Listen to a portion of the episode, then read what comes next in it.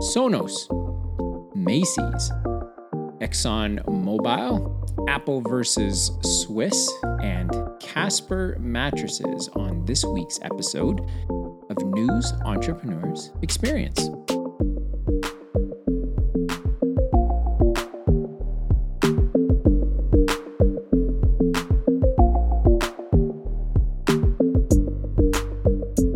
All right, get started with this week's episode. Thanks for downloading this week's episode of News That Entrepreneurs Experience. I appreciate you tuning in and judging by the statistics. There seem to be more and more of you doing that each week. And it's wonderful for my ego. That was a joke. I'm kidding. It's wonderful because it means that somebody's getting some value out of this, and hopefully, it's entrepreneurs. I always like to give a shout out to those of you that send me messages after the episodes get published. And by name this week, I'm giving a shout out to Mike, who faithfully texts me and lets me know what he thinks of these podcast episodes. And um, you might be thinking, Mike, that's a pretty generic name, but Mike, you know who you are. And uh, special shout out to you. Thanks for being a faithful podcast listener. I just hope you can do something with all this information. Um, I know we've uh, we know each other, so um, take some of this stuff and put it to good use, Mike.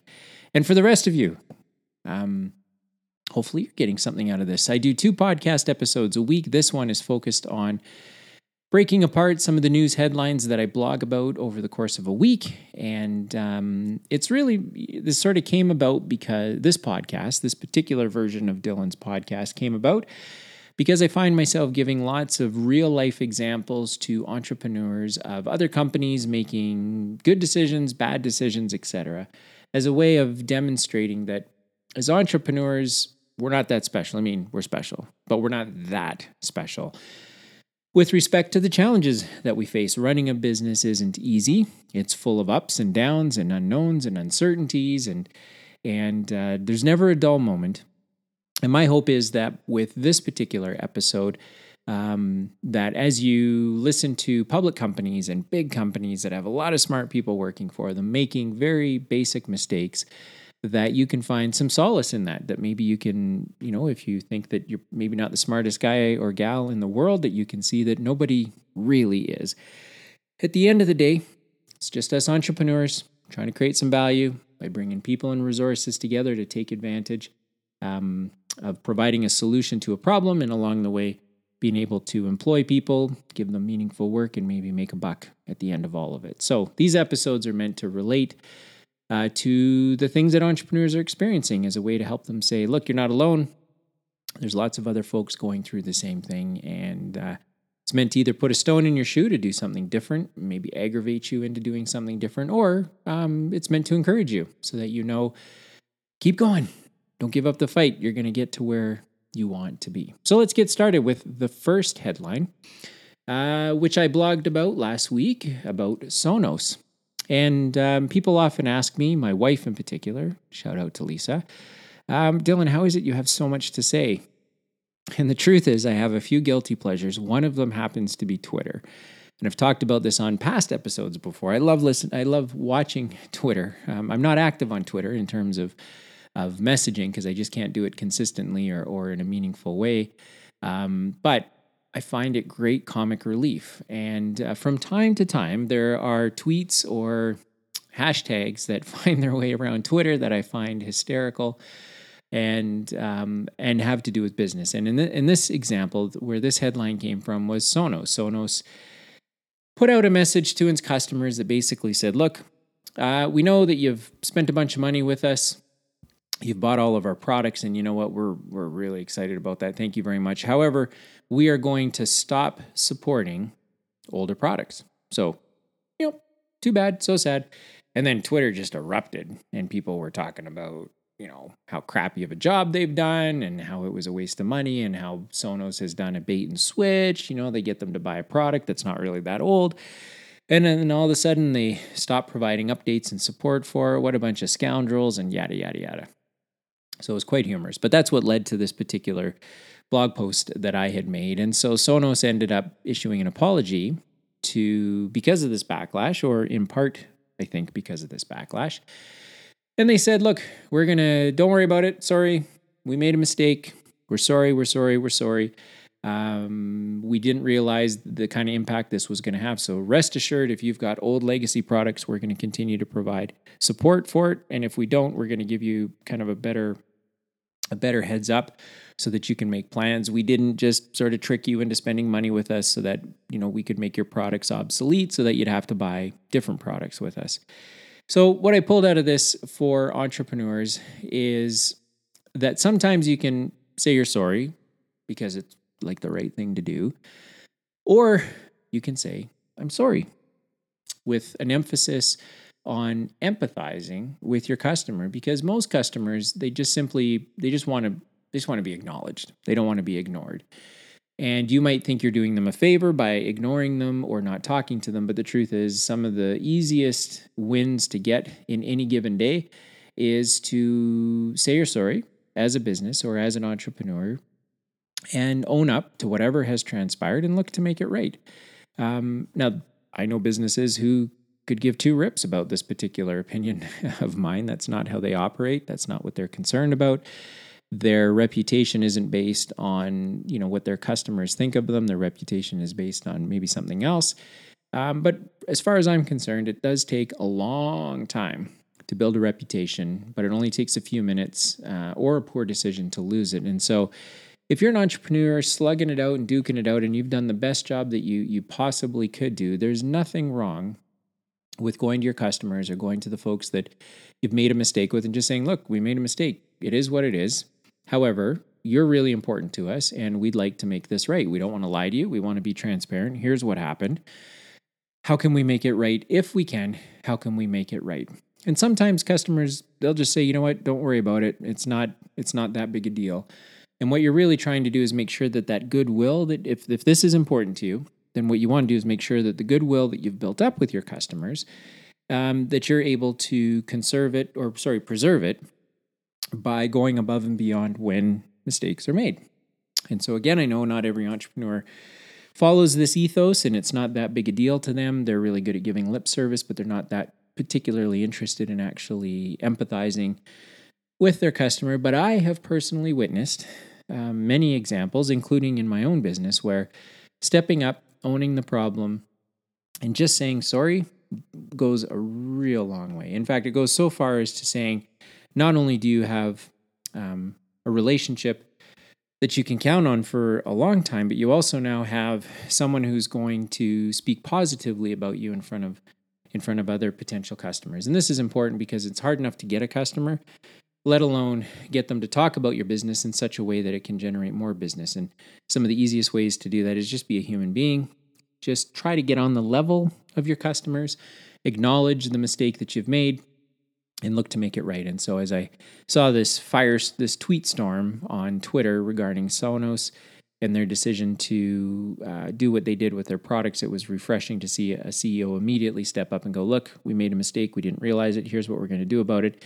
And we just, you know, quite frankly, we just shouldn't have done it. So some of you might be going, yeah, yeah, Dylan, I do that. I already get it. I know that. I'm going to fast forward to the next headline. But some of you might be nervous about this and you might have never really had to face it. And you might not realize the kind of difference uh, that it can make just being transparent. And the nice thing is that, you know, I've had the good fortune of working with some entrepreneurs. I'm working with a couple right now where, you know, they make mistakes every day, like we all do. But at least the folks that interact with them know that they're, at the end of the day, they're honest people and that you can rely on them to get a job done. So to me, that means something. And uh, maybe it does uh, for you as well. But let's move right along to a headline that I had titled, What Worked Then Probably Doesn't Work Now. And it's back to this old human behavior exercise of checking your ego as an entrepreneur, which I have an incredibly hard time doing. I, if you know me at all, if you if we've ever had coffee or had a conversation or or shared a bite to eat, you'd know that I'm not real good with authority, and um, I'm not sure many entrepreneurs are, at least the ones I've met.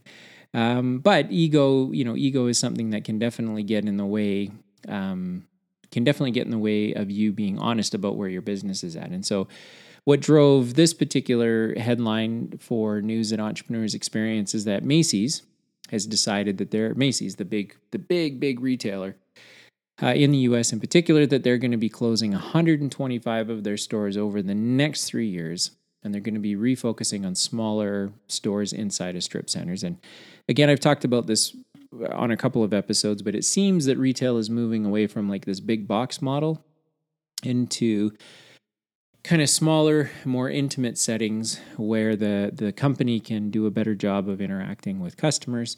And so Macy's is kind of looking to do the same thing. They're gonna they're gonna move away from what their business model uh, used to be, which was going into these large format stores, but they just can't get the economics to work anymore and so they're going to they're kind of doing like a whole refresh over there but they're basically going to reduce their costs store you know store uh, do a bunch of store closures consolidate their workforce because they've got their you know scattered redundant workforces all over the place.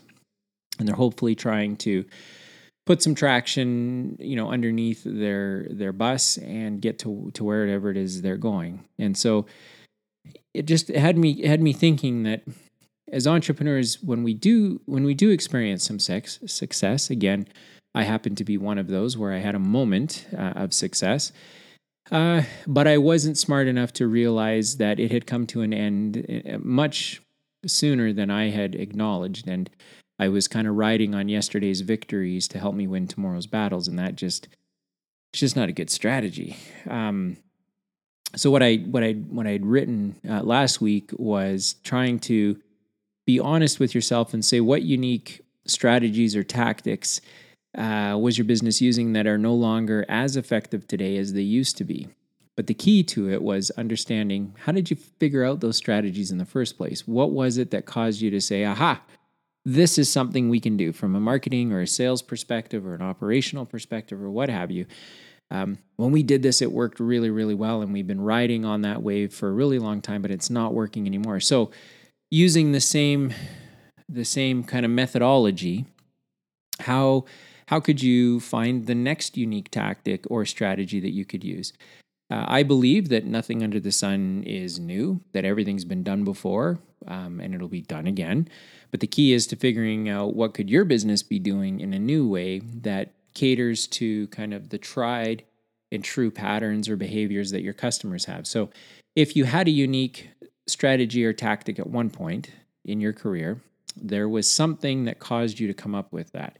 It might have been luck, but I doubt it. I think you were probably either uh, desperate or you just started doing something and then it kind of led to something else that led to something else that led to a really great strategy.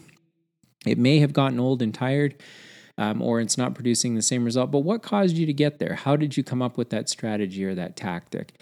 And could you use that same thinking again, or the same logic or methodology, whatever you want to call it, uh, maybe to come up with a new way of doing whatever it is that your business does so that you can find new customers or new revenue or grow your revenue base. And it's just that reminder that if you did it once, you can do it again. Um, you know, the variables might be a little bit different. You might not be quite as desperate. You might not, you might have more to lose today.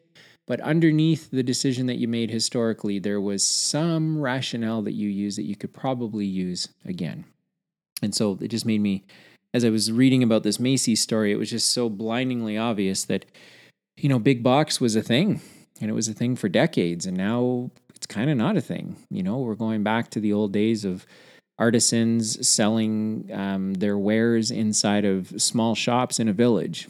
I, I realize that's not exactly what it is, but you know these things all kind of circle around again. So the market in retail is moving back to, towards this highly customized experience with um, highly unique products.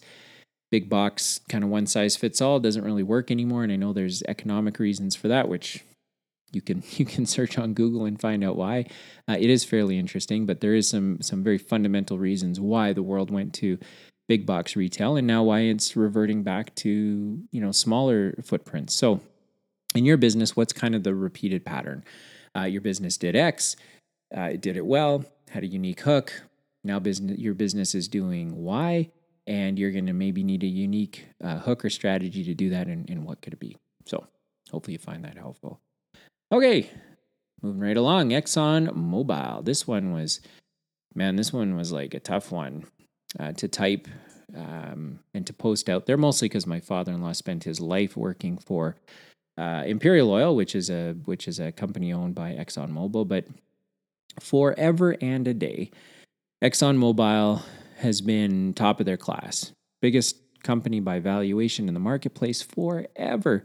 And I don't think anyone could have foresaw a day, certainly not in my lifetime, where ExxonMobil, which just for for um, an interesting, useless historical fact, is actually Rockefeller, John D. Rockefeller's um, Standard Oil of New Jersey, first company that he, or one of the first oil refineries that that he started and bought and, and grew. Uh, today is ExxonMobil. So anyway, we're I'm not sure what you get from that, but um, ExxonMobil, forever massive company, really smart people, run really well, most valuable company in the marketplace. No one ever saw them not being anything more than the most valuable company in the world. And guess what? They don't even make the top 10 now. In fact, I think at the time that I wrote the blog, they weren't even top 20 companies in the world. And their value, the value, the math is, you know, 184 billion dollars. But the point is they've lost like a lot, a lot, a lot of money. And what it what it helped me to remember to share with you fine folks uh, on this week's episode is that when you're at the top of your game and your business is the best in its market or you're having just a run of success, you can make the mistake of thinking that the party's never going to end, that you are, you know, that you've got the golden, the golden touch or the Midas touch, as they call it. Um, but there's like kind of this basic principle that says, you know, the further away you are from the last bottom, the closer you are to the next one. And that can be economically, that can be personally, that can be professionally, that can be a whole bunch of things. But the point is that you can't continue to experience an increase in value without experiencing bumps along the way. And the fewer bumps you have, the more you'll have further down the road. It's just how it works. And I think, quite frankly, that's what makes business exciting. And so, you know, ExxonMobil, top of their game, they made a bunch of poor decisions. Um, they are um, their business, even though they've you know kind of got all the smartest people in the world working for them, they got pension plans and all that other sort of stuff. Their business just isn't firing on all cylinders, and that's their words. Not those aren't my words; those are their words. And it's watching its margins erode. It's also made some you know some poor bets. Uh, it was late to get into shale gas, which is kind of a big deal if you're an oil company. Um, it also just hasn't done. Um, uh, it just also hasn't done a very good job managing uh, the other internal kind of operating divisions that it has. So it's just it's kind of got its work cut out for it. That doesn't mean anything other than maybe today you buy ExxonMobil because when its share price is beat up, fundamentally businesses do businesses like this I think do rise out of the ashes and you know there's something obviously there's a great business underneath all of this they're just having a tough go but um, as an entrepreneur, you know, it can get tough to not drink your own Kool Aid, um, especially when you're the one pouring it into a cup and, and drinking it. Um, you know, it's hard to see your blind spots if you aren't looking for them because when things are good, there's no sirens going off, there's no alarms going off to tell you that there's aspects of your business that that are being overlooked. Um, and you can't really know everything. And, and the challenges that your business is going to face in the future are probably already brewing underneath the surface. You just you just don't know about them. And so the right response isn't to live in fear, but to looking to be looking around if you want to be a prudent entrepreneur and say what could change our circumstances. It's contrarian thinking because when things are going well, you literally don't have a reason to say what could change your circumstances. But if, as an entrepreneur, you can develop the habit of just paying attention to the market, paying attention to your customers, paying attention to the trends that are happening, um, you might you might you might see some blind spots. You might be able to see some of those things that could affect how well your business is doing uh, today, and maybe even when you could see the party coming to an end and what impact that's going to have to your business and your customers. It's not to say that again you, you stay under the bed sheets in the morning and you don't get out and face the world, but uh, if you are drinking your own Kool Aid, recognize that there's going to be a day where the mistakes that you're not you don't see right now, or the problems that you're you can't see right now, that they're going to pop up and they're gonna they're gonna bite you and it's going to hurt, and that's fine. You know, you'll hit the skids, you'll uh, bounce back, you'll recover. Um, few entrepreneurs do, about fifty percent of them do, but um, you can get ahead of all of that by paying attention to a guy like me that has made all those mistakes and can tell you that I didn't have to make them. I just needed someone to tell me to take my head up and just think through for a minute um, you know, what could have made my business go sideways? I, my head wasn't even in that space. Uh, much less I wasn't. I mean, I wasn't even contemplating it. So that's on me. It's my business. I made that decision. But take it from me. Spend some time thinking about what could change the circumstances in your business so that you can at least think through what you would do if those things were to actually happen. Apple versus Swiss. You can always do more. Um, jumping kind of right to the punchline on this particular um, um, our, blog post was that uh, Apple had sold 31 million Apple Watches in 2019, which would represent about 30%, a 36% increase from the previous year. But it was compared against the Swiss watch industry. So think Swatch um, and Tag watches, which sold an estimated 2.1 million watches, which was a 13% decline in sales from the previous year. Again, the idea here is I'm not a, a stock analyst. These numbers uh, may not be perfect, but they, I think they do point to um, something that entrepreneurs should be aware of. And it's kind of like uh, I'm familiar with some businesses in the past year where you sort of go, it just is what it is. You know, this is what we do, this is what we sell. This is how our customers buy from us. This is how we deliver our product, our service to the marketplace. That's just all there is to it. There's nothing else we can do. You might be correct, but you might also be incorrect. So the chances are 50 50. It could go either way. This article and, and the performance of Apple Watches proves that you know, Swatch and the Swiss watch industry would say it just is what it is. We are only going to sell 2.1 million watches. And then Apple comes along and says, nah, we think we could sell more than that. In fact, boom, 31 million watches sold. So clearly, watches weren't going away. They just needed to change and to morph. And Apple was able to not only take market share from the existing market, but more importantly than that, which is what I always stress with entrepreneurs, is to try and find a new piece of the market that isn't participating in the rest of the market right now. And so in the in the case of these Apple watches, there's a younger demographic that wouldn't even consider buying a watch from Swatch or kind of a conventional traditional watch. Uh, they want a uh, they want a smartwatch. They want a watch that does more than just tell the time. It, it's more than just um, it's more than just um, something for their wrist. It's more than jewelry or an accessory. It's a functional part of their life. And Apple uh, has been able to crack that code. The Swiss watch industry hasn't. And so when you think about your business, you can, of course, just say, this is how it is, this is how it's always been, and this is how it's always going to be. However, if for a minute you are prepared to consider how you could change, adapt, improve, or tweak what it is that your business does, not necessarily to cater to existing customers, but is there an opportunity to find maybe some new customers. Apple Apple found a younger demographic. So you might go, Dylan, that's like an easy one. It's electronics, it's a watch, it's all these things. Of course, Apple was able to do that. Well, even as boring as your business is, there's always a different way to present it. There's always a different way to create a narrative with your marketing and your sales efforts. There's always a, just a different way to take what you have and repackage it and represent it to the marketplace. And I can tell you right now, I'm involved with a business that is in the process of doing that. Um, they've done business a certain way. They've hired people a certain way. They've um, they've delivered uh, the service that they do um, to a certain type of customer. And we are spending the next couple of months looking to really turn that upside down. Not because it's an interesting intellectual exercise, but because we believe that the market has changed so much that someone is going to do this if we don't, because it's just too obvious that there's there's some improvements to be made, there's some costs to be cut, and there's an entirely different way to package and deliver what it is that this this particular business has done for almost a decade. So it's worth it. You know, I stay tuned. I'll probably provide some updates um, as these episodes go on and on. But uh, to the extent that your business isn't leading um, the market or a niche in the market, over time it's just going to find that its bottom line and its margin is eroded. And so, if you want to protect your bottom line, if you want to protect your margins, stop.